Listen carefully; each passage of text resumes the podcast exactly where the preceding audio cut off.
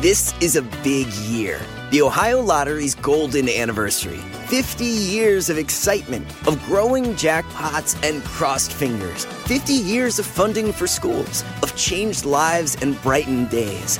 50 years of fun. And that is worth celebrating. So watch for can't miss promotions, huge events, and new games that will make the Ohio Lottery's 50th year its biggest one yet. Learn more at funturns50.com. For years, I just dreaded going to the dentist. But at Advanced Dentistry, I don't have to. First and foremost, they want you to feel comfortable when you walk in. Like, you'll feel it. Whereas in the past, I might have gone into the dentist and thinking, I might feel some pain at some point. But with IV sedation, it can be something that you don't dread. If you've been avoiding the dentist because of fear, worry, or just not wanting to be judged, you're not alone. Visit nofeardentist.com to learn how IV sedation can change your life. Hi, I'm Ana Marie Cox, and welcome to With Friends Like These, the show where we talk about the differences between us without letting them divide us. This week's guest is Michael Arceneaux. He's the author of I Can't Date Jesus Love, Sex, Family, Race, and Other Reasons I Put My Faith in Beyonce.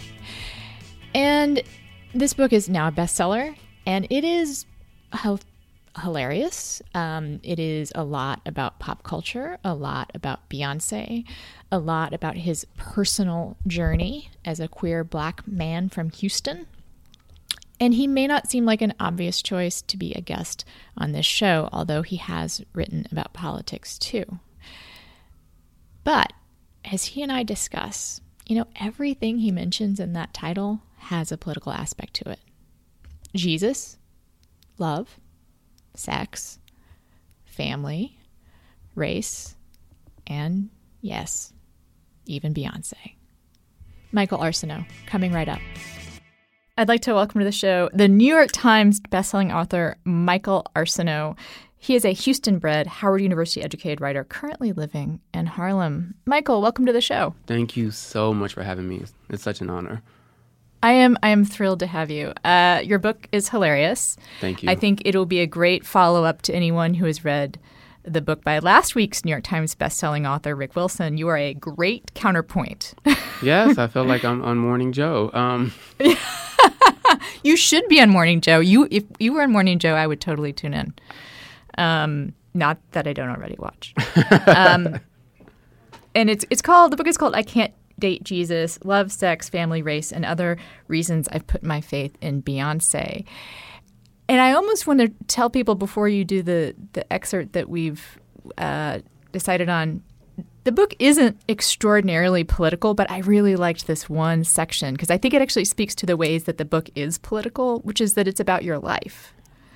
Um, I really appreciate you saying that because um, um, it's been hard. It was hard to sell this book, and One House in particular wanted me to be overtly political because I do political writing, but I wanted my life to be a political statement in of itself. So actually, that thank you for validating my position. I I firmly believe that you're that well, all of our lives are political, but um, I actually have some more questions and, and about that particular intersection for you. But but let's get on to, to the actual excerpt because I want people to hear why this is a New York Times bestseller. Yes, this is from the Pinkprint, which is a Nicki Minaj reference for anyone that is hashtag Team Minaj. I don't care about white people like that. That's not to say I carry with me some pointed, irrational hostility towards white people. Granted, when I find instances of white folks engaging in some sort of racist stunt, I will look at black folks and other non whites, let out an audible sigh, and maybe voice a comment such as white people. But no, I do not specifically abhor white people. I spread my hatred evenly, the way God intended. I didn't fixate on white people and whiteness because it was well established that, as a collective, they found no value in me. Nevertheless, I knew black people were of value. Despite not growing up wealthy, and despite being effectively segregated by way of that status, my mother made it clear that black people were not deficient. She took me to black doctors and dentists as a child. Although she couldn't afford it, she did want to place me and my brother in a private school. It was the Imani School, a private Christian school run by the Windsor Village Methodist Church, a hugely popular and predominantly black church. She was a devout Catholic, but she still wanted us to be at a Christian private school run by black people. Yes, my mom told me about racism. Not that it was hard to figure out as an early news junkie. But while it was made clear that I might face certain obstacles, I could overcome them because I had already seen a wide variety of all the things black folks could achieve on their own. In hindsight, my mom was preparing me for the times when I would be around white people, and whiteness made certain that I would enter those spaces with a sense of pride. I've learned over time that success in this world has a lot to do with one's proximity to whiteness. People overall value mainstream publications more than they do black media. Part of that is rooted in folks knowing how difficult it is to be able to have your voice in mainstream outlets. Still, I want to be a success, and that entails placing myself in spaces different from those I'm accustomed to. The struggle with that, though, is that I often am asked to lead with my otherness. I don't want to walk into a space pronouncing to be black or gay. I happen to be black, and I happen to be gay. These things inform my perspective, but I don't believe either requires a great announcement. Still, when you are one of a few, you're typically asked to speak from those places. Unfortunately, even when we are asked to write about ourselves, we are often asked to do so within even more rigid prisms.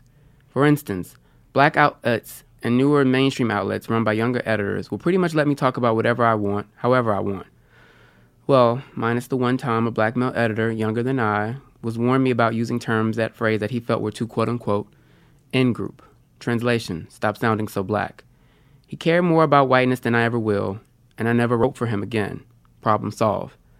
In any event, with more traditional outlets, whenever commissioned to write about subject matter that's more personal, I've learned over time that the more pathos is involved, the better it will be received. You know, because it's so hard to be po black me. Here are the topics mainstream outlets love for me to write about from the perspective of a gay black man black homophobia, AIDS, and sexual racism. I don't mind confronting black homophobia and transphobia, but it's always been twofold for me.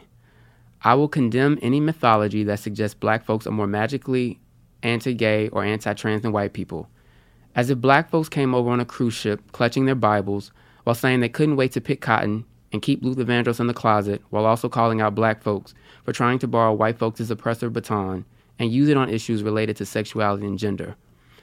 As for the AIDS, well, yeah, I get it, and I try to confront the harsh realities of an epidemic that lingers on and on. With respect to sexual racism, I tend to cringe and roll my eyes so fervently that I'm always surprised that at least one of my eyeballs doesn't roll out of its socket to escape the abuse. The reason why I roll my eyes is that I'm supposed to take umbrage at the fact that I do not meet the sexual fantasies of a white man. Why? Because white men are the end all be all, don't you know? How could I not be so offended to the point that I must address the matter over and over and over again? Then place the topic in my back pocket and pull it back out on command. Hashtag all white dicks matter or whatever. So, the reason why I wanted you to read that passage, I should say in some ways it's not representative because, you know, there's no Beyonce. Right. Um, and she's all over the book uh, in the best way possible. Beyonce, Janet Jackson, Nicki Minaj, uh, all of all of all of the greats. Um, but I think the reason I liked it so much is it it speaks to a lot of who you are. Um, and like you just said, part of it is also it, it gets to the sort of the implicit political nature of just being a queer black man in the world today. Yes. Um, you know, and that when I wrote that, it came from like this really um, pl- a big place of frustration because um, while I'm very proud of the book and I'm really happy that it is reaching all types of people, there was a really big hesitance on anyone really wanting to take the chance because I didn't want to write about myself in the way that typically otherness is consumed, particularly as a queer black man. People expected me to write about white men not wanting to fuck me and I'm supposed to be so mad about that. Or people wanted me to present my childhood, which is indeed chaotic, in this very specific way. Like you really want it's like pathology porn. Like if I had wanted to do that book, it would have sold much sooner, would have got way more money up front. But I think I would have hated myself because I feel like I would have been perpetuating an image of queer black men that I think needs to be changed. I think it's important to write about pathology. I think it's important to talk about sexual racism, but there is this expectation that I am supposed to care so much about what white people think of me, and I don't. And I will never cower to that narrative, like, or that position that I'm supposed to care that much because, frankly, that's just not how I move, and that's not, as I just read, how I was raised to think. You know, it's it's funny. One of the parts of the book that I personally identified with was actually that idea of turning one's own personal history into a kind of pornography. Right. Um, you write about you refer to yourself as an essay hustler. Yes. free, that's that's and a I nice way assume you mean you mean you mean hustler in the in the sort of classic sense. Yes, I really regret not being a rapper or like being an escort in college, but like some well-off Republican senator or lobbyist. Should have done Oh, and because then you wouldn't have to pay your student loans, which are actually sort of part of being an essay hustler, right? yes. Um, Um, go. I'm sorry. No, go ahead. I was it, um I mentioned in the book how, and I kind of want to explore more this more broadly, like um the next book how, you know, a lot of my decisions, particularly professionally, were kind of based on the fact that I had this significant amount of debt that was set up in a really bad way. Never take a private loan. Um, and so there were. I mean, first of all, I'd graduated when media was crumbling um, because of digital, and then it was the Great Recession. So there weren't a lot of jobs to begin with, and then in media, everything was like the sky was falling. So all these people that were making this obscene amount of money were like out of a job. So I barely could do anything. So I still wanted to believe in the dream, but um, even when things got better, certain jobs I didn't take because frankly they just didn't pay enough for me to pay off the loan. So I constantly have to be trying to make money to pay them off so I won't default, so I won't mess up my mom's credit, so I won't ruin things for other people, so I won't destroy my credit. It's yes, again, I wish I were a rapper. Which would be a different way of turning pathology into pornography, perhaps. But this is a much more kind of abject way of doing it. And and I won't pretend that I have the same kinds of, you know, structural issues that someone coming from your background does.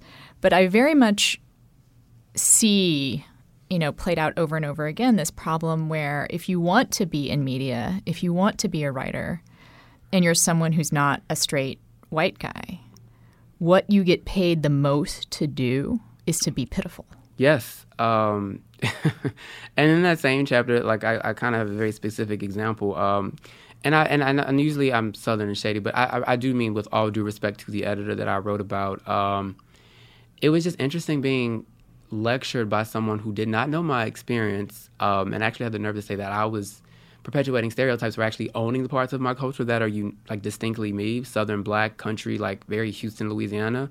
But she didn't have any problem with like messing up the headline to say that I've never dated black men, like which immediately go like there's an entire subgenre of queer black men, particularly in the last five years, who write again and again and again about white men not wanting to have sex with them repeatedly. It is, Yeah.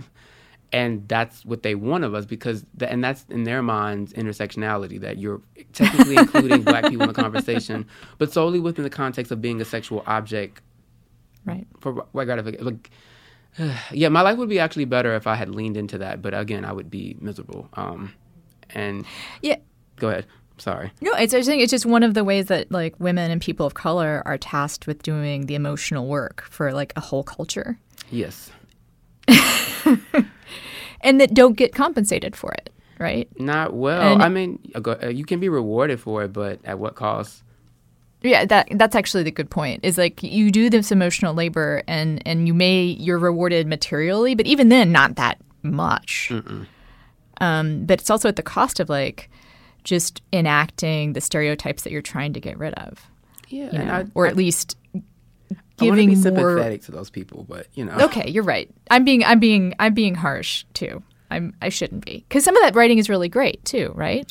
I, I agree. I, don't, I wouldn't say harsh. I guess what um, I want to be fair when I say this. I think for a lot of people that is you, genuinely their experience. Um, but I also think most people can't afford the sacrifices to be in media, no matter your race or ethnicity. I will say even fewer black people or non-white people can afford those sacrifices, and of the very few black people that are in media collectively, many of them come from a middle class, upper middle class background. And for to a wider extent, well, I usually poke at fun of the idea that the middle class actually exists. At least someone that is not lower, like in poverty or like one check away. That is actually a very much a privilege, particularly if you are black in this country.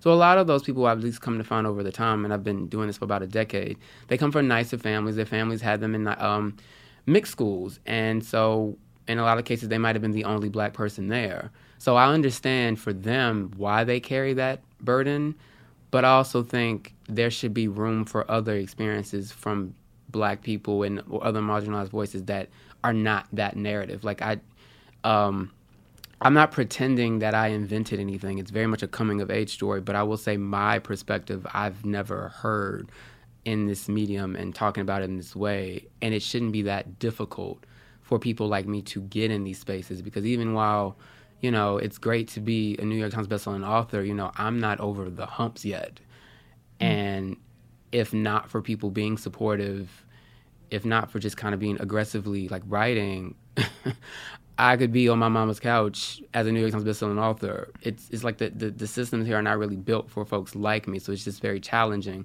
So it, yeah, it's part of it is like those are people's experiences, but the fact that those are the only people that can really be in these positions to tell their stories, it says a lot. And I think most like a lot of these editors they don't think about it because they don't have to. Yeah, I guess the thing I'm trying to point out, and, and I, I I think I was personally. You can we can talk about whether it's too harsh or not. I, I just think it's fascinating to point out these two kind of systems that are working mm-hmm. to um, create some uh, a very a very specific view of otherness in media, right? Like that even well-meaning white folks might not understand has has been shaped for them.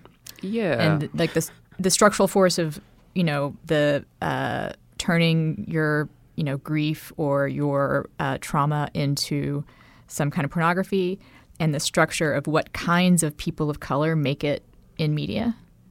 Right. Which as you point out at least the experience that you're you're talking about is that it tends to be black people who kind of know how to talk to white people it seems like. Yes and that's a skill set that again it's an exposure to white people. You you learn over time in school. Like i didn't necessarily really have it per se. I just think thankfully my mom just kind of raised me in a particular way. So and kind of just being inquisitive, being smart, and kind of consuming media a lot, it maybe taught me how to have those interactions. And thankfully, my mom, as I like right, kind of instilled this sense of pride, so I didn't enter those situations thinking I was less than. But yeah, even that is a skill set like a lot of people don't have, and then you know a lot of journals I know who exist primarily in black media who I don't think will ever kind of translate over because they don't know how to talk to white people or they don't really still have the access to get pulled in. And then a lot in a lot of cases, even me, some of these mainstream outlets that I've r- written for, it's been because of black people who might be the one or two in those spaces who can pull me in.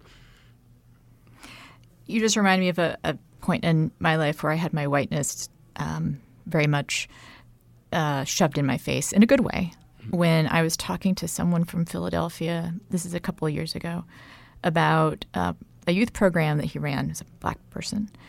And he was talking about how what he was doing was getting um, these young people jobs in offices over the summer. Mm-hmm. And I think I made some kind of joke about running copiers, right?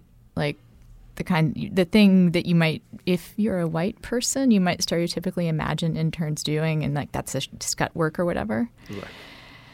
And the guy was like, "Well, these these people otherwise they're not going to see an office. Like, oof, yeah. They don't. It, the the kind of office culture, and he kind of explained to me, is like the office culture that like white people take for granted. You know, it's just like you kind of grow up knowing how to operate around an office. Yeah, like that's a privilege. That is, and actually, I hadn't thought of it literally since high school. But there was a program in my high school where I actually ended up working at a black law firm um, they used to represent Destiny's Child, or at least two of them that Sue Beyonce. Ooh. That's an aside. um, but that actually taught me office culture, and if not for that co-op program, I don't think I would have learned it until I actually interned at C-SPAN. So I wouldn't have had any real preparation. Um, I hadn't thought of that until you just said it, but yeah, that's a good point about office culture. With Friends Like These is sponsored by Talkspace, the online therapy company that lets you message a licensed therapist from anywhere at any time. All you need is a computer with an internet connection or the Talkspace mobile app. That means you can improve your mental health even if you've had trouble making time for it in the past. Can't imagine fitting anything else into your life? Well, with Talkspace, therapy is as easy as sending your therapist a message. Get something off your chest whenever you need to. Talk about everyday challenges at work or at home. Just chat. There are no extra commutes, no leaving the office, and no judgment. Remember that therapy isn't just about venting your innermost thoughts or digging into childhood memories. It's also about practical, everyday strategies for stress management and living a happier life. Having a therapist simply provides you a designated person for you to talk to and who is trained to listen and help you make positive changes. The Talkspace platform has over 2,000 licensed therapists who are experienced in addressing the life challenges we all face. To match with a perfect therapist for a fraction of the price of traditional therapy, go to Talkspace.com slash WFLT and use the code WFLT to get $45 off your first month and show your support for this show. That's Talkspace.com WFLT and the code WFLT. One of the most important things we do for our health every day is brushing our teeth. Yet, most of us don't do it properly. Quip is a better electric toothbrush created by dentists and designers. Quip was designed to make brushing your teeth a more simple, affordable, and even enjoyable affair. Most people brush too hard, and some electric toothbrushes are too abrasive. With Quip, a built in two minute timer pulses every 30 seconds to remind you when to switch sides, helping guide a full and even clean. Up to 90% of us don't brush for a full two minutes or don't clean evenly. Quip comes with a multi use cover to mount to your mirror and unmount to slide over your bristles for on the go brushing. Brush heads are automatically delivered on a dentist recommended schedule every three months for just $5. And Quip is one of the first electric toothbrushes accepted by the American Dental Association and has thousands of verified five star reviews. Now, why do I like Quip? It's something they didn't mention. It's really cool looking. It doesn't look like a normal toothbrush. It definitely doesn't look like a regular electronic toothbrush. Uh, and I like things to spark joy. You may have heard that phrase somewhere. I like stuff that makes me happy, and things that look pretty make me happy. And I'm actually more likely to use the things that look pretty and make me happy. It is a total bonus that it has the guiding pulses and that I have to do that two minutes. So, if you want to try Quip, and if you want to see why they are backed by over 20,000 dental professionals, well, you can try Quip. It starts at just $25. If you go to getquip.com slash friends right now, you will get your first refill pack for free. That's your first refill pack for free at getquip.com slash friends. That's G-E-T-Q-U-I-P dot com slash friends. You know, we I, I want to um, let people know that one of the reasons that your book is a New York Times bestseller is is although the stuff about whiteness is the part that I find really fascinating, and I could talk to you about it forever. But whoa, there's a lot of sex too. yeah, yes, uh, yes, there is a lot of sex. Um, that yeah, I'm I'm I'm talking about learning how to hoe without the fear of God, but it but more like seriously, it's it, it is about learning your ident- forging your identity through like a real expression of sexuality and actually learning to enjoy pleasure because I um, grew up, I call myself a recovering Catholic. Um, no shade to practicing Catholics, but um, I think some of you will get it. And I had a really exposure to AIDS, so I just was very paranoid about sex for a really, really long time. And I don't. I mean, I am not denigrating at all the idea that's about sex. I think sex is pretty important. Yes. And I think that it's also political, in a, in a way, right? And and you talk about in the book, you know, after having this early exposure to um, AIDS being fatal, your uncle dying, you reach a point where you couldn't deny your. I'm quoting your, you to you now. I couldn't deny myself pleasure anymore. And I know specifically you're talking right there about sex, but I also know that you've said that this book is about unlearning every damaging thing I've seen and heard about my identity. And I think that pleasure is a really important part of taking back identity. I, I agree. And, you know, in a lot of ways, you know, um, queer people are more visible um, um, in media overall. I mean, there are still many, many problems, but even particularly with the idea of two queer men being sexual on camera, that you still don't really see a lot of that. I mean, you saw it a little bit um, uh, on How to Get Away with Murder, I believe. Like, it was one very graphic scene, um, which was actually really bold. So I was saluting him, but I know that show was run by a gay man, so that makes sense. Um, created by, excuse me. Um, but even when looking, like one on HBO, one of the criticisms. I mean, I thought the show was like perfectly fine. I enjoyed it, but it wasn't like a lot of sex. I mean, there was there were moments there, but and actually one criticism I got in some reviews, someone tagged me on on Twitter, uh, was saying that the the graphicness of my book or talking about so sex would turn some readers off because I think a lot of times you still see um, this is childish to say, but like they make it seem like it's icky, like two queer men Mm-hmm. actually being sex. Whereas you can still see queer women, or at least uh, what are con- what is defined as conventionally attractive women, they can be sexual on camera, but that's also still appeasing like a male, Yeah. a straight male's like sexual appetite. Like whereas you don't, I'm not get, I'm not gonna get them off, so they're not gonna see people like me uh, doing that. And I, I still think that's so interesting. Like you, there are not really many spaces for us to like talk about sex again without necessarily talking about AIDS or necessarily being completely pornographic. I mean, I'm a bad thought, as I mentioned in the book, but there's like a romanticism to some of the sex. So you could tell that I'm like a reco- I want to be like in love before I can bang it out. Am I being too graphic? Let me know. Oh no, no. You can also curse if you want. okay. Um, uh, you you just said um, that you know uh, filmmakers or creators wouldn't show people like you having sex because you don't do it for them. I think maybe one reason they don't do it is they're worried that you might. that's actually very true. Yeah, that's a, no. I, well, they need to come home and let me be me. More people like me be on the camera, um, but I'm working on that too. So we'll see. I think it's Crooked Media's own Ira Madison that said, I think on this show, something about how um, the dearth of um, same-sex relationships and same-sex, uh, same-sex sex, sex, actual sex, in movies and popular culture, is when you think about it, actually really offensive in a way It is that it's treated with so gingerly, you know. And he, I think he said something. I'm not. I'm going to not say it as fun as hilariously as he did, but something along the lines of like, what you know, what, what does it feel like for me to just have to watch straight people make out? Don't what? Don't you think of my feelings? I was the cackle. I agree. Also, and there's actually not a lot of displays of like two black men or two Latinx men or like two Asian queer men like actually depicted together. You still don't even see that. A lot of times it's just literally like a black and white guy. Mm. I mentioned in the book, um, it's changed a little bit, but initially in Harlem, when I first moved here, um, there were all of these PrEP ads, but none of them were with two black men. And don't get me wrong, like I write about Ryan Phillippe. That man is fun. He helped me realize I was gay. I will forever love him and his ass. He's still fun to me. I get it. However, if I'm in Harlem, I shouldn't only see ads with like two white guys or like a white guy and a black guy. Like I should be able to see two black men, two Latinx men. It should be representative of the community. I understand that things are changing, but I should be able to see that, particularly in that area where like the HIV AIDS crisis is still so bad in poor black and brown communities is specifically they don't reach out to us. Mm-hmm. So if you're trying to reach out to us, then you need to show us in all forms. You know, I love miscegenation. It gave me Mariah Carey and Barack Obama. I get it.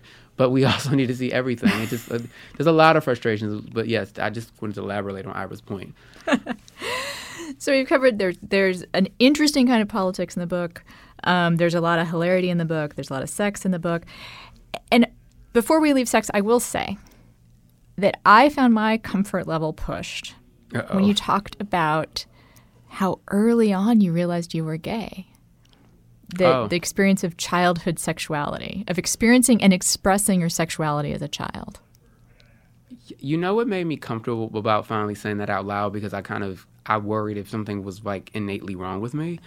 Um, it was a Janet Jackson interview uh, in the 1993 Rolling Stone, which I quote, but um, she just talked about being a late bloomer, how she had these sexual feelings even as a child. Um, granted, they were for Barry Manilow, um, different strokes, but when I read that, even as a kid, and then you know, I just kind of because I, again I love Janet Jackson, so um, she's my first Beyonce. But well, there was nothing before Beyonce, but you get it. Um, Yes. when I go back and read She's as the I prophet, older, kind of. She's a prophet yes. who prepared you. She's the prophet who prepared the way for Beyonce. Yes, yes, yes, yes. I love that. Um, she mentioned that, and I felt like heard, and I, you know, and she even in a more recent interview in, in Style, she said she didn't really feel sexual until her thirties. But when she talked about it as a child, I felt like, oh my gosh, like this is fun. Like I just, I don't remember ever not knowing about sex in terms of procreation, but I did have these feelings as a kid, and I, I used to think they were disturbing, and then when Janet re- read that, and as an adult, when I was writing the book, I was like, did I want? Do I want to really put that in the book? Do I want to own that? And I thought, yes, be more like Janet Jackson. So yeah, but that's interesting. It made you put your comfort zone because I, you know, with the recent death of Jamel Myles, I might be saying his name wrong, but um, the nine-year-old boy who knew he was gay and he ended up com- uh, committing suicide. I know a lot of people that knew early on that they liked um, they or that, that they were queer, um, but there is this weirdness about it. Yeah, you know, I think I think the way our culture is currently situated, and maybe I should just talk about white culture since that I realize there's there's difference there. Um, I feel like even us woke white people, uh, while we totally can get can get down with the idea that a child might um, uh, experience themselves as trans or might identify as as gay or lesbian or whatever, the idea that that might be something connected to pleasure Right. is hard. yeah. You know, that idea that it might actually be something that has to do with the naughty bits. Right. You know, like ugh. I think people it kind of it kind of um, makes people feel squeamish. Although that's exactly, of course, it has to do with that. Yeah, You know, of that course it that does. uncomfortableness with queer people kind of expressing themselves. Because I mean, when I talk to like my straight friends, they all play doctor. They all had these little crushes and urges. It wasn't. I mean, that's the same thing, but it's. And I, I'm not assigning that to you, but I think co- like collectively, there's still like that oddness, and I think that comes from the fact that you still don't really see us be like y'all all around, and so not not Yeah. having that kind of skews them on a bit. I think I think you're right. I think until we see you know same sex couples represented with the same kind of frankness, that um, I I always want to say opposite sex, which um, whatever non same sex couples uh, uh, are visible. I think it's probably going to be that same. There, there's always squeamishness around childhood sexuality, period. But even then, like hippy dippy types like myself, like who want to not ha- be squeamish, Yeah. um, I think can find can find it, and probably just, you know we will in, until again, like you said, like that's why one of the one of the reasons that we don't think about a lot, but one of the reasons why why representation is important. I appreciate you asking me actually because I feel like other people that I've talked to about the book wanted to or tiptoed around it, but no one flat out asked about that. Um, you didn't put it as me being a thought like my friends do as a kid, but no, I actually appreciate you asking me because I, I one interview in particular, I felt I could tell they were uncomfortable and they wanted to ask, but then just kind of skipped to something else. We went back to Jesus. I was like, all right, amen, and we'll do that. But thank you. I actually appreciate you asking me. You know, I, we're going to have to get to Jesus, and I think that Jesus is one of the reasons why people thought I should interview you. Like you were recommended in addition to us connecting on Twitter. Um, but there's so much more. there's Yes, so I, much I more to talk lot about. in this book. um, and, not, and again, not just about sex. Um, uh, but uh, maybe the segue here is actually be- between sort of sex and Jesus is your mom. Yes, If you mom. don't, that sounded bad. Maybe, no, it's it's perfectly fine. That that actually explains her discomfort with the book and, me talking about all of this. So yes, it's a perfect segue. Well, I'm always fascinated um, by stories of people of, of how people kind of come to believe what they do and how they decide who they are. And I, I th- I'm especially interested in cases like yours, where the person you've become wouldn't necessarily have been. It's not a straight line from from how you were raised. No, if I didn't mean to put the pun there, but you know what I mean. It's a big detour. Um, as she as she continues Not to straight, if you know, if it, it, not straight, if you will. yes. Um, you were raised by parents who were pretty explicit in their intolerance of homosexuality, Yes. um, but you also give your mom a lot of credit for helping you become who you are today a proud, outspoken, out, you know, hilarious person. Thank you. Uh, So, yeah, explain that. What's so interesting, um, I'm so much like my mom, but I think I'm my mom without inhibitions. And I say this with all the respect in the world because my grandparents are, um, they've passed on. But I think I am, in a lot of ways, what if my mom hadn't been broken by her parents? Who um, didn't necessarily intend to do that, but did. And I think if I had listened to my mom the way she listened to her parents, I'd be a totally different person and I'd be r- incredibly unhappy. And to be blunt, I actually don't know how life might have gone because on the other side of my family, there, the, the many of the Arceneaux men have gone down difficult paths. And turn to vices and things to kind of help them deal with certain stuff. And I know for a fact how easy that is because um, one thing I actually tried to do with my father as well was to be really fair to both of them, particularly about why my dad is the way that he is and why he's grappled with um, alcohol and the like. But my mom, it's it's still a dicey subject because I, I revere I love my mom so much. Um, she's the strongest person I know. I have such a profound respect for the role that faith has played in her life and continues to play. And I know in my heart of hearts, she thinks that she's saving my soul and she's loving me the best way that she can. And one thing that I kind of notice in a lot of the narratives, particularly from queer people, is that you usually kind of only get pushed out or like a wide range of acceptance or like a full acceptance and not really kind of dealing with that difficult middle, that weird grayness. Um, and I didn't want to pretend that there would be any real resolution because, frankly, I don't know. Like when I went home um, from the book tour, my mom did not go to the event. Um, my aunt then reminded me that my mom, even if she was completely supportive, she probably would have anyway because she kind of chills at home. But we, I went over the house and we, she wanted, she didn't want to talk about it, but I knew I had to say something, and she just she it was literally like living out the chapter in real time. It was kind of like the stage play version of the chapter. um, I think, and I really that still says a, a sensitive subject. I just kind of wish she understood my position on faith better, but I also realized that if she were to challenge that aspect of her religion in assessing me, then she would then start to end up probably potentially questioning everything else. And for a lot of people, if you don't have your interpretation of faith, if you don't have like the faith as you know it that's carried you through most of your life, then what do you have? So I think it's it's safe for her to stay in that space rather than really kind of check it the way I did. But yeah, I don't know. We'll see when if I um when I get a boyfriend and want to bring him home, I'll, update you. I'm, what was any specific question? My fault. uh, no, I that was really fascinating. Especially something I kind of keyed into what you were saying was you feel like you are the person your mom could have been if she hadn't listened to her parents. And I wonder if what you might be alluding to there is that the strength that you got from her and the confidence and the intelligence and the analytical nature and the curiosity that was the stuff that you saw her doing. Yeah. Who she was not what she said to you Right, you know, and and um, and even with I will say my mom has accomplished a whole lot, and what kind of what I mean by that is that I, I she had even greater ambitions, and they kind of were pushed out, and then she had to get married, and she had all these children, and she was in the situation. So while you know I'm grateful to be, I'm obviously happy to be alive.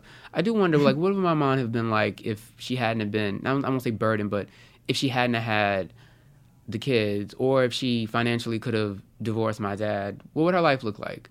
What if she kind of, kind of, you know, I love my grandmother, but what if she had not listened to her about certain things that she said to herself? You know, my mom didn't, when it came down to it, you know, we didn't have the money for me to go out of state, but I was determined to do it anyway, and she helped.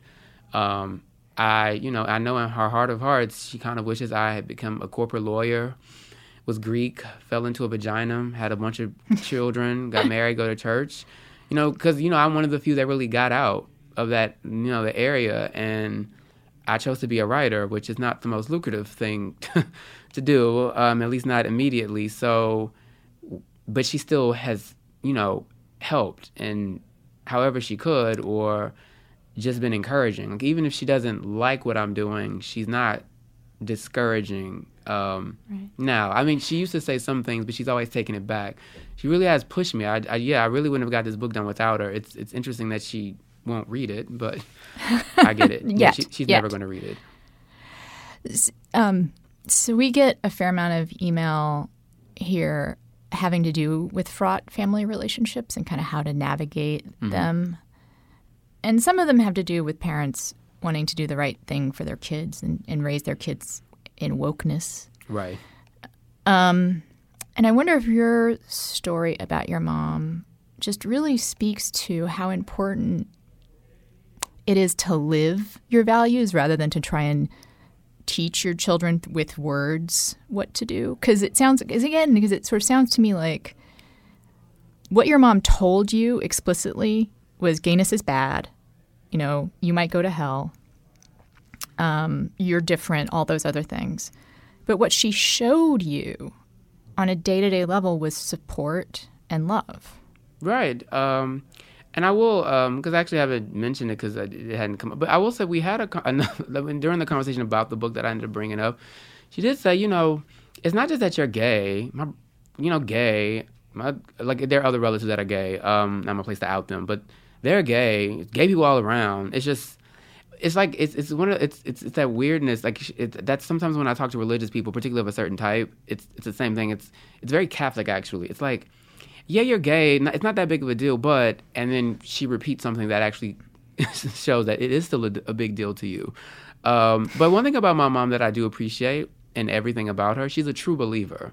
Um, so I really do have a lot of respect. There are a lot of people who pretend to be about like faith. Like I, I could I could have certain criticism about you know certain things, and I'm sure she would have plenty for me. But overall, my mom really practices what she preaches. And to your point, she really did show me as much as she showed me more than she told me. Um, but again, I think with religion, there's a little hole there, but she's never gonna let me kind of pull it out more of her because she just she needs to believe what she believes because that keeps her where she's at. And as as it's kind of I don't want to say it's selfish, but my mom has been through so much, but so if her faith keeps her where she is and keeps her going, then I have to kind of just let her rock. And she already told me I care too much about what she thinks anyway.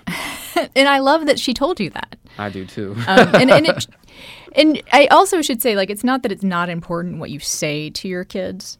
Obviously, and one should be kind and all of that. But I just think it's really interesting, like how much she gave you through her actions and through the way that she lived like yeah. that that's her her legacy to you like she's one of the reasons why you're why you're so outspoken right she's she one is. of the reasons why you why you have the strength that you do she is um it's such a i can't wait to work this out with my personal fa- favorite crane but yeah she is um and you know my my dad is interesting too but it, it is a lot of my yeah. mom uh, i'm very much a mama's boy and i look just like her as uh, yeah there's there's a lot of things. Just, I'm just very much the gay her.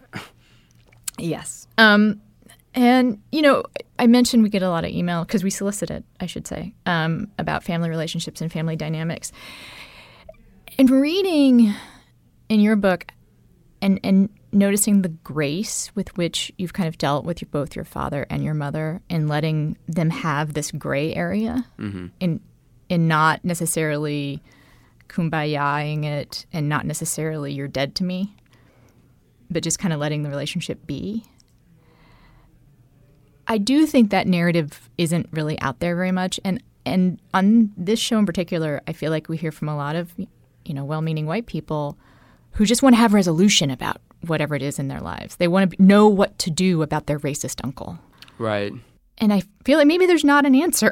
that's and thank you because honestly that's that that's just I I just honestly I don't think there's there is gonna be really much of a um an answer. It's always it's it's gonna be this awkwardness. Um, I think the plot twist is that I and mentioned the book my dad actually has probably has more progressive views about uh me being gay than she does, but you know, sometimes you don't get the closure that you're seeking. You have to create your own.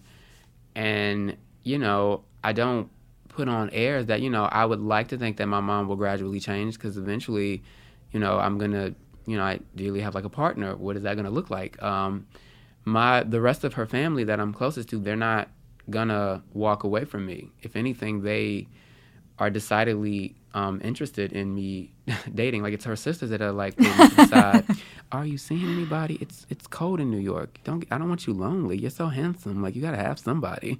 So that's nice. But you know, with um, yeah, that's the thing. A lot of people want closure. They want a resolution. They want you to tell them this is what you should do. Um, there's not one. There's not really one way to deal with this kind of thing. I think it, it literally is a case by case if your uncle is racist, you might have to put your uncle in rice for a while. But in the situation of like this, where it's not a complete rejection, it's you know, if I didn't think that the, if I didn't think that there was like still a really deep love and support there between my mom, then I frankly would have had to cut her off, because I think ultimately that's which some of us have to do. Um, I would never want it to get to that point. So this is where we are. Um, but yeah, I, and, I, and thank you for saying the grace thing because one thing I wanted to do, I'll be honest, if the book had came out sooner when maybe I first was trying to shop it or something a while ago, it might have been more ang- it might have been angrier. I think it everything happened the time it was supposed to. Um, to God and Beyonce be the glory, but I needed to heal and I needed to forgive them, and I also needed to kind of put myself more in their shoes, in their positions, and truly understand why they are the way that they are and how that impacted me and how I choose to kind of like move forward from that, however things go. Um, and I don't think, not, I won't, I won't assign anybody else's feelings to it. I would just say I'm really glad that everything happened on the way that it did because I think it, it made more sense to write my parents this way because a book is forever. So I'm really glad I had kind of reached a certain, as much peace as I could get. I'm glad I had reached that before I really kind of talked about them. Again, neither one of them will ever read it, but you know, my aunts have read it and they said I was respectful um, and honest. so if I have the auntie cosign, then I'm okay. Um, we're going to have to wrap up, but I have to ask you one of the very first things I, I thought of to ask after I read the first chapter. You mentioned that you still pray. Yes. You're a recovering Catholic. You're not an atheist. No. Not an agnostic. Mm-hmm. But you definitely pray. When's the last time you prayed? Last night. Um, really? Yeah, I actually tend to pray every night before I go to sleep. Uh, I'm usually, um, I still get on my knees, as I mentioned in the book. Um, and as someone reminded me, because I actually talked to some young Catholics recently, um, you know, the young evangelicals, they they like this heathen, I guess because I'm nice about it, not mean about religion. Uh, for me, um, I, I, will admit it's it's a weird. I, like I, again, it's I allow grayness. Um, I look around and I see the beauty of the world and I see the beauty in people, and I think it comes from somewhere. I don't necessarily think it's this kind of white beard male God that I was taught to believe in, but I do think there's something bigger than us, and I do think that comes from some place. And so when I pray, I try not to, you know, make seem like a genie asking for wishes, but I do pray for the safety of my family and betterment of like of them, my family and my friends. If there's something particularly going on, I just kind of put that out into the world. And you know, I do say like that. I pray that I'll be okay. Um, but it's it's just my way of you know I don't necessarily do the prayers. I mean, I remember a lot of the prayers that I was taught um, because I said them so many times for like at least almost 20 years. So you never forget them completely.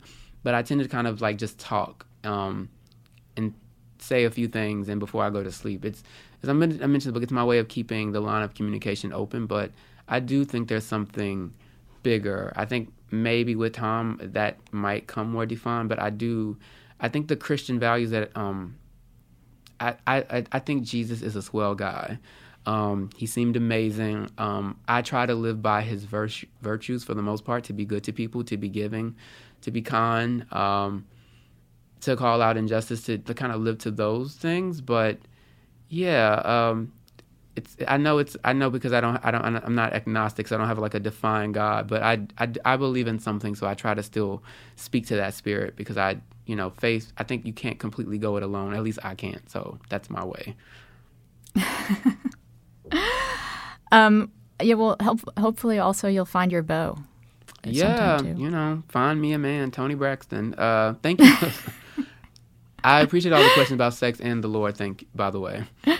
Those are my two main interests, really, in politics. Yes. So we covered a lot of things um, that I'm interested in. Um, I'm, I'm just glad to find someone else that's as interested in them as I am. And that's it for the show. All the usual messages for the superfans apply. Please rate and review. Please support our sponsors. And a little reminder I am going to be at the Texas Tribune Festival in Austin in September. I will be uh, doing a panel about faith and justice and politics. So look that up. And then also, I am part of the Left, Right, Center uh, live show tour of America, at least the two coasts. Um, so if you're in uh, New York, LA, or San Francisco, you can come to one of those live shows, and I will be there on the stage, and you can see me roll my eyes at Rich Lowry rather than just sense me rolling my eyes at Rich Lowry like I, I usually do. Uh, all that stuff is happening in September. I'm bad with numbers and bad with dates. you have a Google machine, use it. And as always, please take care of yourselves.